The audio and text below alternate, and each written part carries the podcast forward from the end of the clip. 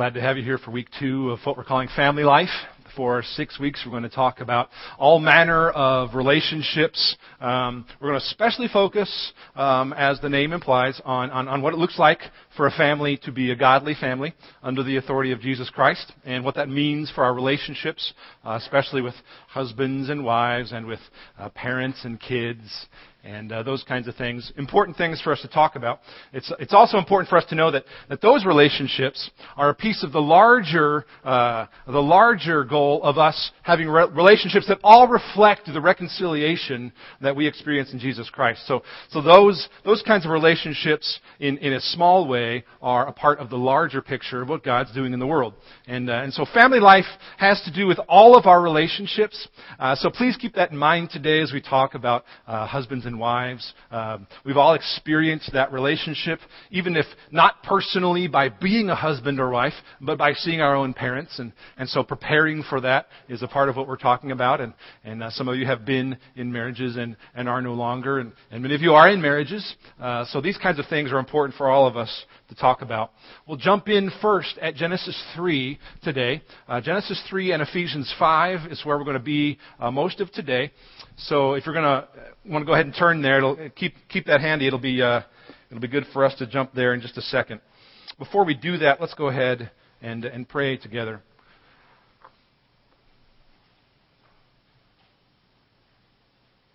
Father in heaven, we acknowledge first and foremost that you are holy God, that you are the Lord God Almighty that you deserve every ounce of worship in the universe. You alone deserve every word of praise and adoration from our lips.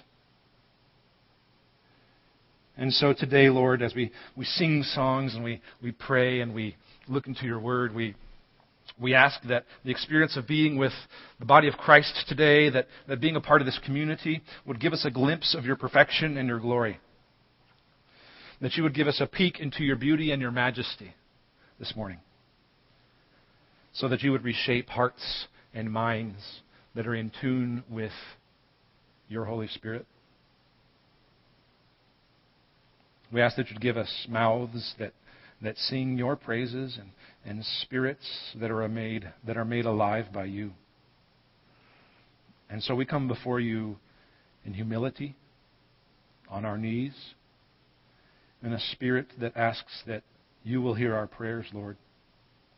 We pray for many things. We, for, we pray for spiritual power and for strength, for the draining work of a life of mission.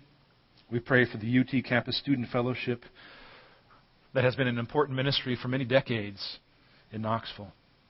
We're grateful for the work of the Dardens who established that ministry and were there for 40 years. And we continue to pray, Lord, for Glenn Kuhn, for his ministry there, and for his family to continue to minister to students. We think also, Lord, of the uh, Hispanic Christian Mission and the church plant among the Portuguese in Atlanta. We ask that you would uh, use uh, Sergio and Marcia Santos for that work to reach uh, Brazilians in greater Atlanta. Help our work in supporting them, Lord, to be fruitful. Father, we pray for the Mount Bethel Christian Church. We pray that you would take over the reins of that body of believers and that you would be head and authority. And that if what is needed is a strong man of God who will lead with integrity, that you would raise up that leader and that you would strengthen other leaders in that flock to do the hard work of shepherding and leading. And that you would defeat those who care only for themselves. Lord, this church body knows many hurts and has many needs. We continue to pray for those who struggle with cancer or, or illness. We think of Rowena Littleton. We pray for the Salmeskis and precious Magdalene Joy. For Sam and Carol Perrow's daughter, Tina. For Norman Starnes, for Fran Adams, and for Donna Mead. We pray for those who are grieving losses. We pray for those who are battling emotional wounds. We pray for those who struggle daily with addictions that hinder their growth in you. Lord, we pray for this country and for its leaders.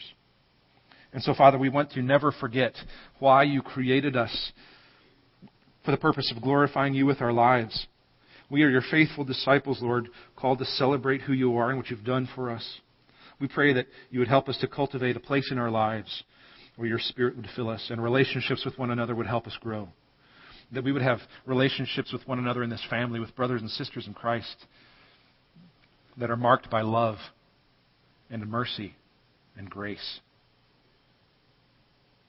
Lord, equip us to communicate the gospel with what we do and with what we say. Father, we give you all praise and glory. And we ask that as we open your word, that you would feed us from your spirit, that you would make us men and women of prayer and word, that you would empower our women to be doers of good deeds, whose mouths and actions pour forth goodness and grace. And we ask, Lord, that you would embolden our men, strengthen our men to be kingdom warriors with hearts of steel, ready to fight the spiritual battle for souls. Send forth from this body of Christ, Lord, kingdom workers who care about your glory more than their own. We ask that you would remove the scales from our eyes, that we would have a personal vision for lost souls in our own family and in our community, and that you would teach us what it means to make disciples. In the powerful name of Jesus Christ, we pray. Amen.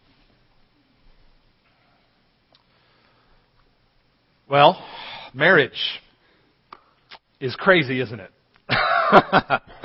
marriage is a crazy phenomenon. Uh, any of you who have been married for any length of time whatsoever, be that a week or, or many decades, uh, because I know many of us in this congregation have been married for three, four, five decades and counting. And you know, uh, you know personally, you know very well uh, that marriage is a strange phenomenon. Uh, the idea that two vastly, vastly different people, and I'm not just talking about my wife and I, but, you know, that's what I'm thinking of. Two vastly different people with different perspectives, different experiences in life, different gifts, different ways of thinking about the world can coexist without killing one another is, is a miracle of the work of God itself. Amen? I know many of you know that personally. And, and the range of emotions that we feel sometimes in, in marriage relationships is, is likewise crazy. On the one hand, on the one hand, you experience, uh, especially early on in a relationship, those romantic, warm fuzzies uh, for this man or this, this woman, and you would do absolutely anything. You would do absolutely anything for him or her. At least that's, that's how I felt in our relationship. And then for the, in the case of my wife and me, uh, there are a couple times I would drive five to six hours twice a day just so I could be with her for, you know, a few hours during the day, you know, from Cincinnati to Chicago and back. I remember doing that and thinking, uh, as I was writing the sermon, I, I would never do that now. there, I mean, there's no way. There's just no way. I would sleep in, in, in between. Uh, because I couldn't do it like I used to be able to do that, you know? I am 39. I mean, uh, my wife did my laundry for me while I was in seminary. We weren't yet married, and, and that's love. You know, I have $17 in my account. I'm eating ramen noodles three times a day. I have a full-time job. I'm in like six classes, and we're supposed to have a dating relationship that's meaningful. And she does my laundry. I mean, that's love, in, in, in and that feeling of you do anything for that person. And yet, at the same time, your, your close, intimate knowledge of this person you love means that you are especially gifted, shall we say, uh, at needling and cajoling and driving that person absolutely crazy. No one is remotely as good as the sarcastic barb or the jerky comment as a husband or a wife. No, no, you know, you don't need to do that. You know, no, no finger pointing necessary. But um, the craziness of marriage, this, this, this amazing relationship that God can use for the sake of His kingdom and His glory, is a struggle. And that struggle has been going on from the beginning of time. From the beginning of creation, in fact. And what it is, what it is at the heart, is a struggle for control.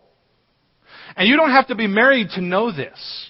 You don't actually have to be married to know that this is a struggle for control. You can see this and experience this personally as a child in a family. And I know many of us growing up saw how this played out in our parents' marriages, and, and, I, and I saw it in my own parents, and, and they were amazingly good at keeping their, their, their frustrations with one another and, and their struggle for control away from me. I am not nearly as good at that as my parents were. And my wife and I, you know, it, it, goes like this in a circumstance where we may be in the car, all four of us driving, my two kids in the back, Doggy and I in the front, and my wife may very reasonably, frankly, just ask me something like, Did you call and change Alden's appointment? Silence. Crickets. Did you call and change Alden's appointment? Well, no. No, I didn't. I thought you were going to do that, of course, is my response.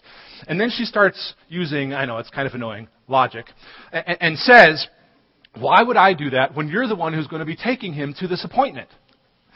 At this point, of course, I feel the need to remind my wife, um, as if she didn't know, that I'm busy and don't have time to take care of everybody on the planet. At least that's how I feel at the time. So I say something like, I don't know, because I'm always the one who always takes the kids to their doctor's appointments and their dentist's appointments and their veterinarian appointments and, you know, which of course is ridiculous, but when you're in that struggle, you, you say things that don't even make sense. Like, I take my kids to the veterinarian, you know. That, that, that's the kind of scene that's played out every single day in relationships and in marriages millions of times over on this earth. Millions of times over. Every single day. The struggle of control. And the heart of this struggle is for this question of who is going to be Lord of my life. That's really what this struggle for control is about. This isn't just a question about whether I control myself or I control my spouse or vice versa. Ultimately, this is a question of whether God is in control. And this struggle for control goes all the way back to the beginning because of sin. And that's the first blank in the uh, study notes there. Uh, the first few blanks there in the study notes on the back simply say that this because of sin, because of sin, marriage becomes a struggle for control. A struggle for control that is really about whether God is in control in terms of both your own life and your marriage. Turn with me to Genesis 3. It's on page 2 in the Pew Bible. Here in Genesis 3 is where we see the first example of this struggle for control. In Genesis 3 here, the scene opens up in verse 1. And it says this, hint, hint, now the serpent was more crafty than any other beast of the field that the Lord God had made. So, so Satan, in the form of a serpent, will come and he will tempt Eve by twisting God's word. Uh, Satan, in fact, speaks directly to Eve. Look at this, verse 1. He said to the woman, this is where he begins to twist it. Did God actually say, You shall not eat of any tree in the garden? Well, no, actually, he didn't say that. God's command wasn't, you shall not eat of any tree of the garden. In fact, in Genesis 2:16, God says, "You may surely eat of every tree in the garden, but of the tree of the knowledge of good and evil you shall not eat." So, so Satan twists the woman, uh, tempts the woman by twisting God's word here, and, and he lies by twisting God's command. And notice that Satan is, the serpent is speaking directly to the woman. That's important to note. And my question is this Where is Adam? It's important to notice here that it was clearly the man's responsibility to tell the woman of God's command. We know this because, because God tells this to Adam before Eve even exists. Put that one in your back pocket and think about it for a while. God commanded Adam that he could eat of every tree in the garden, commanded Adam to eat of every tree in the garden but one, and his own wife falls prey to the very temptation that he had been commanded about. Before she even exists, he's commanded. So friends, what's really going on here is a problem of lack of spiritual leadership by the male. The problem of lack of spiritual leadership by the male is a huge, huge, huge problem that is killing marriages, frankly and creating environments where control is much worse of an issue and taken out on the spouse and the kids in ways that you can't even begin to unpack because you're, you're unaware of it because of your own lack of spiritual leadership. We'll come back to that in a few weeks, but it's the number one reason in my mind why children in America are not following God like they should. It's the number one reason why marriages are floundering and hurting. Lack of spiritual leadership by the males. We'll talk about that in a couple of weeks, especially. Get ready, boys, because uh, we're going to bring it. So, back to verse 1. The serpent is speaking. Did God actually say, You shall not eat of any tree in the garden? So Satan's lie was the suggestion, it was the subtle hint of God being a tyrant who doesn't deserve your obedience. That's what, that's what Satan's suggesting. He's a tyrant who doesn't su- deserve your obedience. And he certainly doesn't deserve the glory that he claims to deserve. I mean, this is the, the serpent spear, speaking here. I mean, really, what, what kind of a God is, is going to be a tyrant to be in control of you? That's, that's what Satan's saying. That's, that's the subtle hint there. And that's really the issue at the heart of all of this. What a selfish God he is to tell you that you are not in charge of you. That's how sin starts in our life. You don't know the truth, and you listen and give in to the lie. That's why it's important to know and love the Word of God. If you're not clear about what is true, you will fall prey to a lot that is false. You will easily fall for what is false. And that's exactly what the woman did here. That's exactly what the woman did because no one's there to tell her any different. Verse 2. The woman said to the serpent, We may eat of the fruit of the trees in the garden, but God said, You shall not eat of the fruit of the tree that is in the midst of the garden, neither shall you touch it. Something's wrong in her translation. There's the lie, lest you die. You shall not eat of the fruit of the tree that is in the midst of the garden, neither shall you touch it. That's not part of what he said. He didn't say that at all. He just said, Don't eat of that one, lest you die. It looks to me here like Adam didn't effectively do his job of communicating God's command to Eve, and so she caved in. God didn't say that they couldn't touch it. He said they could eat of any of the trees except for one. except for one. But the woman here is already getting sarcastic and, and selfish. She's, she's already usurping God's glory with her response in verse 3. She says this, Why can't we touch this? I mean, seriously, can you believe this God who wants to control us? I mean, what, what an unreasonable request. That's kind of what she's saying here. She's believed a lie and now is actually trying to get the serpent to sympathize with her, her plight. And of course, Satan sees that and he seizes the moment. And so this back and forth between Eve and the serpent about this supposedly selfish God uh, becomes full on gossip in verse 4. Look at this. Verse 4 says, The serpent said to the woman, You will not surely die, for God knows that when you eat of it, your eyes will be opened. Oh, they'll be opened, but for worse, not for better. And you will be like God, knowing good and evil. This is a temptation for Eve to be God to herself. That's the temptation. For Eve to be God to herself. This is the suggestion here that she is her own Lord and she doesn't need God and she doesn't need Adam to tell her what to do. It's the same conflict for all of us. Eve just gets to be the one that plays it out for us here. Verse 6 explains how this happened. It says, When the woman saw, and what she saw here were three things. When the woman saw, number one, that the tree was good for food, and that it was a delight to the eye, that's the second one. And, and thirdly, that the tree was to be desired to make one wise. She took of its fruit and ate. And remember the question, where is Adam? Here he is. She also gave some to her husband who was with her, and he ate with her the whole time. You hearing what we're saying? The silence of Adam, mark it down, we're coming back. The silence of Adam killing marriages. Number one reason, number two reason, number three reason why our children are floundering. Why this nation needs help. Why churches 85%, 94% if you include the demographics of population growth, are dying in America.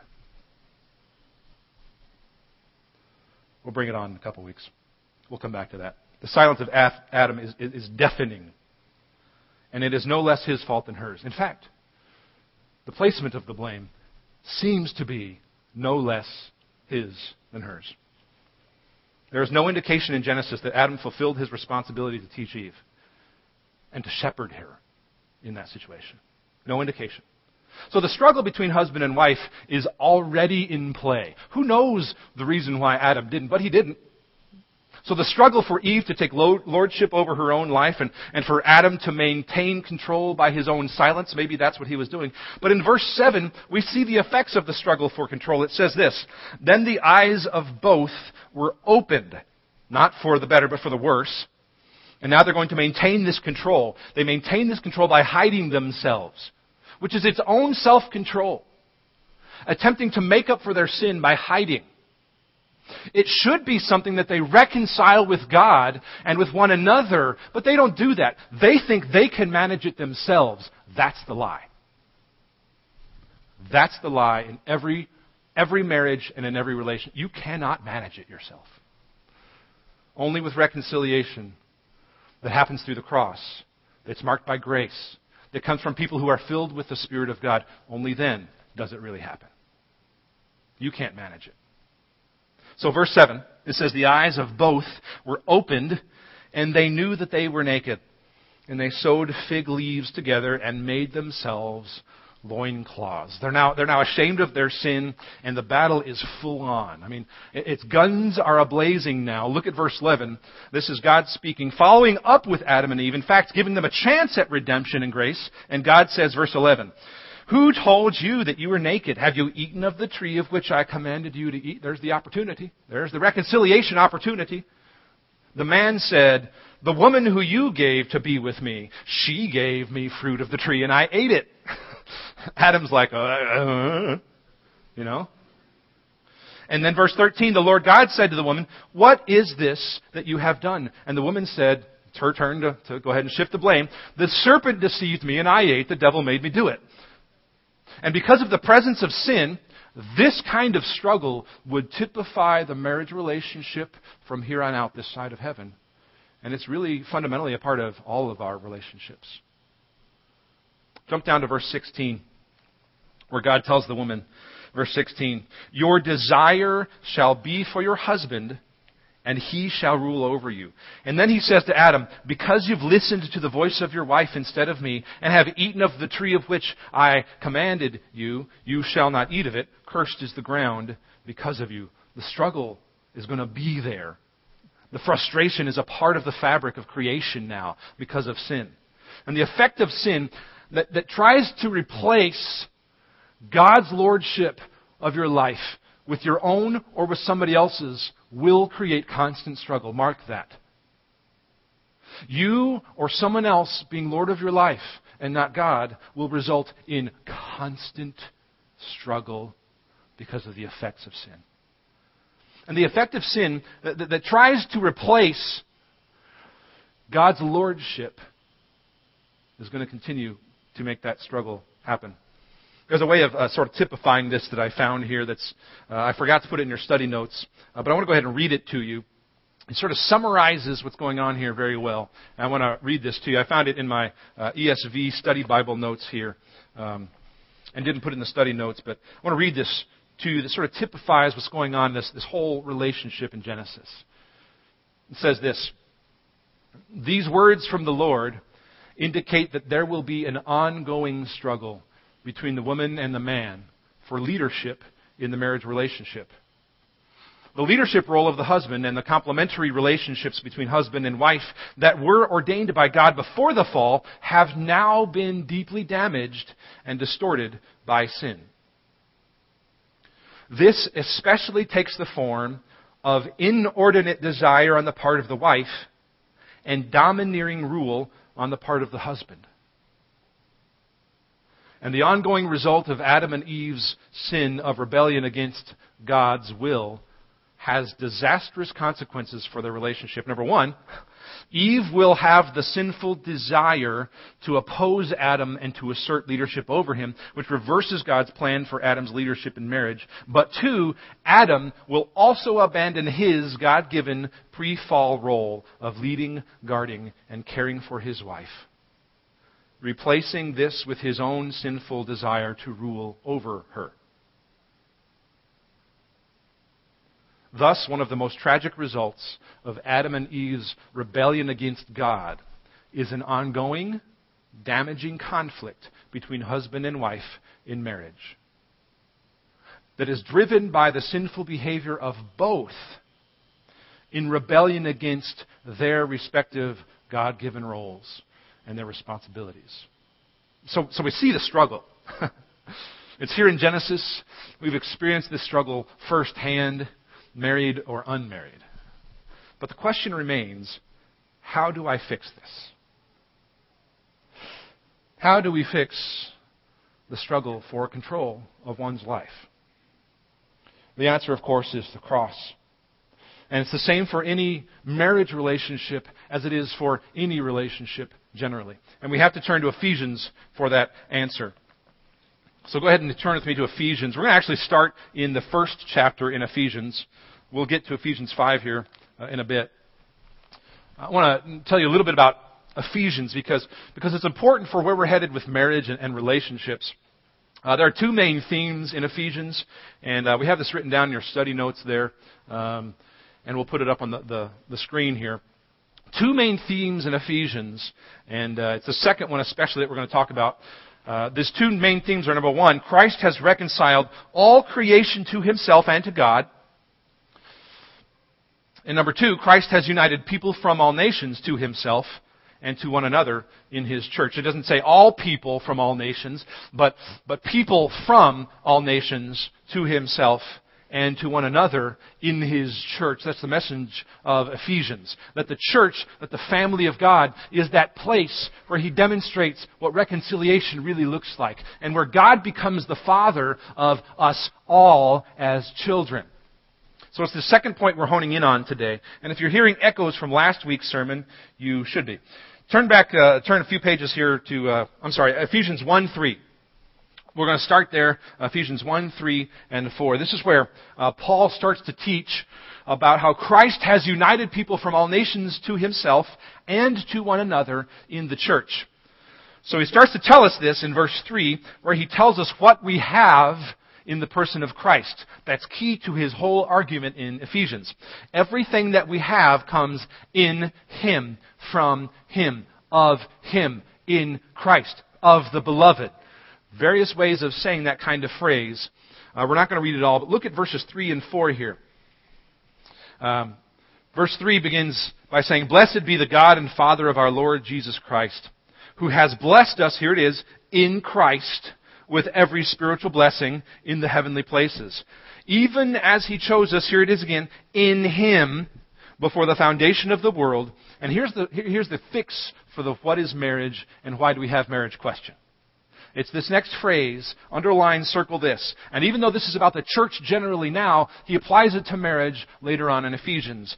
That we should be holy and blameless before him. In other words, in Christ, in him, in the beloved, of Him, all these various ways that what we have in Christ in the cross, that defines all relationships. It puts us into the church, and it means it's what characterizes our marriage as a place where we should be holy and blameless before Him. That's the purpose of being chosen in Him before the foundation of the world, that we should be holy and blameless before Him. In fact, in just the first 14 verses of chapter 1, Paul uses that phrase, in Christ or in Him, 12 different times to talk about what we have in Him and how that characterizes what we should live like after that. So the purpose of marriage is that phrase that we should be holy and blameless before Him.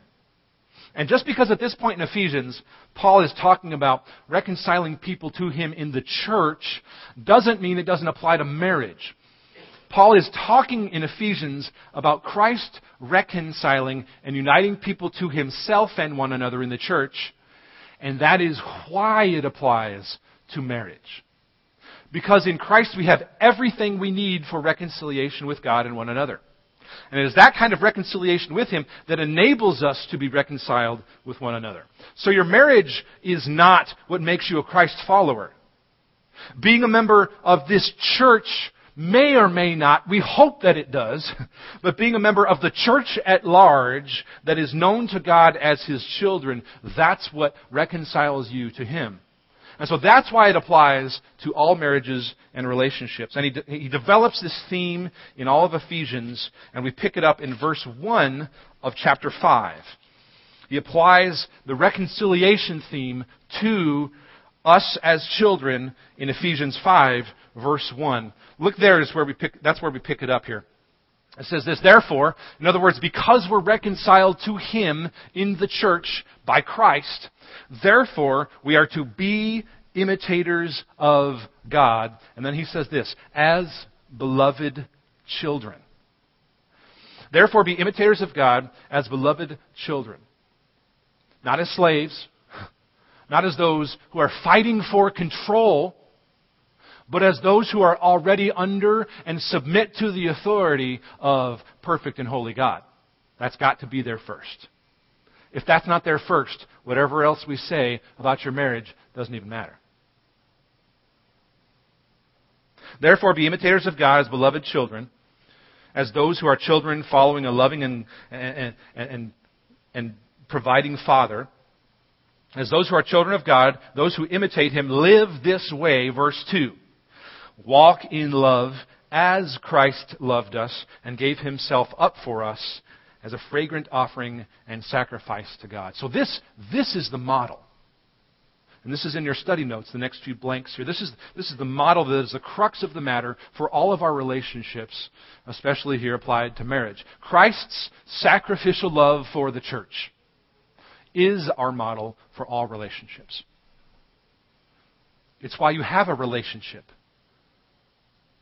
You see, uh, the ways in which we wheedle ourselves into our own manipulative purposes for relationships are all about us. All about us. And Christ wants to turn that upside down and say the cross is the model for how you operate in your relationships with others. And we see this picked up in Ephesians 5, 21 to 33. So pick up at 21 here. Because this is where uh, we see this especially applied to the place of marriage. And we're not going to have time to unpack um, all of this today, but we will in a couple of weeks.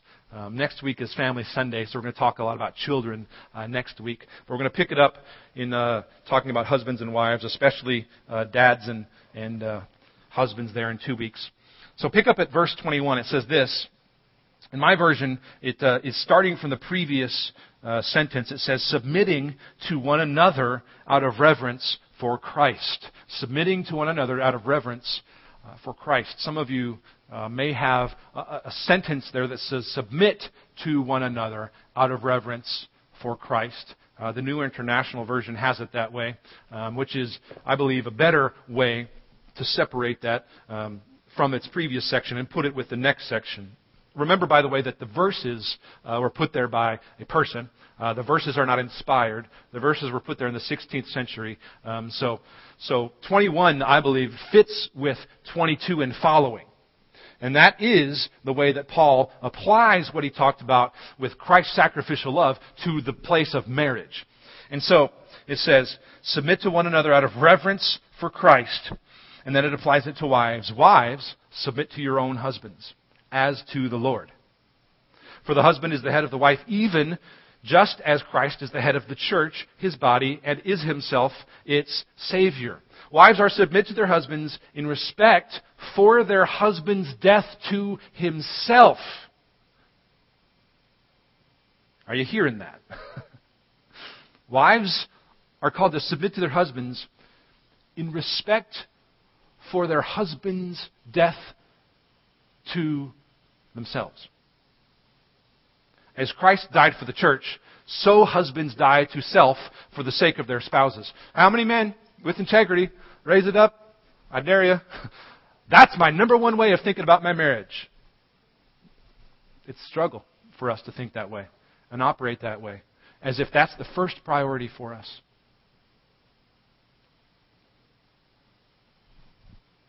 And he says why, verse 24, now as the church submits to Christ, so also wives should submit in everything to their husband. This operates under the assumption that husbands and wives both are dying to self first. And that that mutual submission to one another comes out of a place of submission to Christ as Lord first. And that what that does is it creates a space in your marriage for God's will for your spouse, not yours, to take place. That's what doesn't happen very well. That's the real struggle. Are you, as a husband, are you, as a wife, thinking about your marriage relationship as a place that you can create, a culture you can create, an environment in your marriage and in your family and in your home where your death to self creates a space for God's will for everyone else, for their growth, for God's purposes for them? Is that your number one concern? Because that's what Paul is saying for us, just as that was Christ's number one concern to die on the cross for you. That's a tall order. That's different than everything you've ever been taught by the world. And it flies in the face of so much of selfish, I want glory kind of living that we're used to. It sounds to me like Ephesians 1 4, that He chose us in Christ so that we should be holy and blameless. Which is why your marriage is about your holiness, not your happiness. Which is why the, the, goal of God's glory being made known in your relationships with your husbands and your wives and your kids is number one priority, not you being happy. The irony, of course, is that selfless living on, the, on, on behalf of your family and your, your, your spouse will bring you more happiness than you ever knew. This is about creating a place in your marriage or your spouse's holiness and blamelessness, his or her fitness to meet Christ and be with him forever in heaven. That's the goal. So, lest you think that this is all about wives' submission to husbands, Paul spends three times as much, uh, perhaps because we need it, three times as much space directing the husband, starting in verse 25.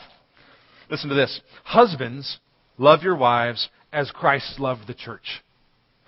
Love your wives in the same manner as Christ loved the church and gave himself up for her. If you're looking for a spouse, don't find anybody who is not willing to love you like Christ loved the church. That's what a real man will do to sacrifice for you. Don't, don't listen to the other stuff. Husbands, love your wives as Christ loved the church and gave himself up for her. And then this next part sounds exactly like Ephesians 1 4 again.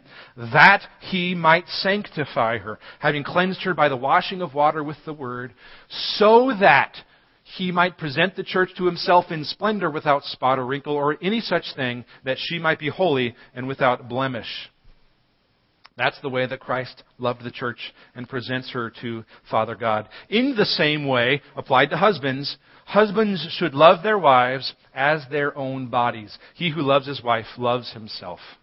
For no one ever hated his own flesh, but nourishes and cherishes it, just as Christ does the church, because we are members of his body. Christ's love for the church is the model. Because we are members of his body. And we are members of his body because of his death for us. That's what makes us part of the church. That's what makes us a member in the body of Christ. Not your goodness or your fitness or your ability to do anything. It's only because of the death of Jesus Christ. And so then Paul reaches back to Genesis to explain that this is why God instituted marriage between man and a woman. Look at this, verse 31. This is where he talks back in Genesis. Therefore, a man shall leave his father and mother and hold fast to his wife, and the two shall become one flesh. It's the reason why marriage exists. For God's goodness being made known in you, first and foremost. In other words, everything I'm telling you about how to properly do relationships in your marriage applies to your home and to everyone else. The mystery is profound, he says. This is verse 32. This mystery is profound, and I am saying that it refers to Christ and the church. The model is Christ's love for the church. The model is Christ's love for his own bride, he calls it. And so Christ's love for his bride should mark your love and sacrificial behavior on behalf of your family and your kids and your spouse. The problem, and this is what we saw in the garden with Adam and Eve, the, the problem is that, that we consider something good only if it gratifies our selfish, fleshly desires. Like a little kid thinks about something being good. God wants us to live with good being something that is someone else's spiritual growth in Christ. The amazing project that is happening in God's reconciling us to Him through Christ is the motivating factor for living as if something is good if it serves another. Living as if something is good if it serves another. That's what Christ like sacrifice for the church looks like. And if our marriages were marked by that one truth, that one truth, that one truth can create a space where the goodness of God being made known is what happens. And you don't have to manipulate. You don't have to cajole. You don't have to take everything personally. In fact, you may be okay receiving things that are hard, not having to struggle for control, typifying living out Christ like sacrifice for the sake of your marriage. Father in heaven, we want to be people who who are fundamentally changed. Not just in word, not just by what we say as if words alone make us one of your children, but when those words fit with our actions and behavior because we respond to what we see you do on the cross for us, then we live life. Then we are truly alive. And Father, we ask that you would make of us people where uh, marriages and families are marked by the kind of love that was willing to go to the cross.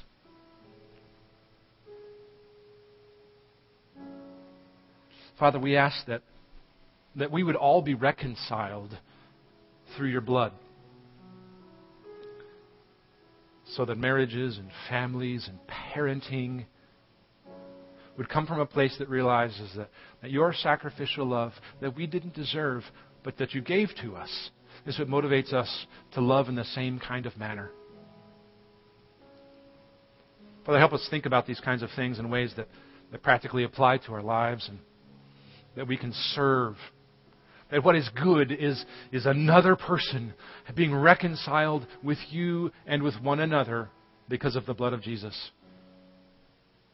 Give us that kind of goal and that kind of heart, Lord. We ask in the name of Jesus Christ. Amen. We want to just provide a time of response for you. If that sacrificial work of Jesus on the cross is something that you've not known personally,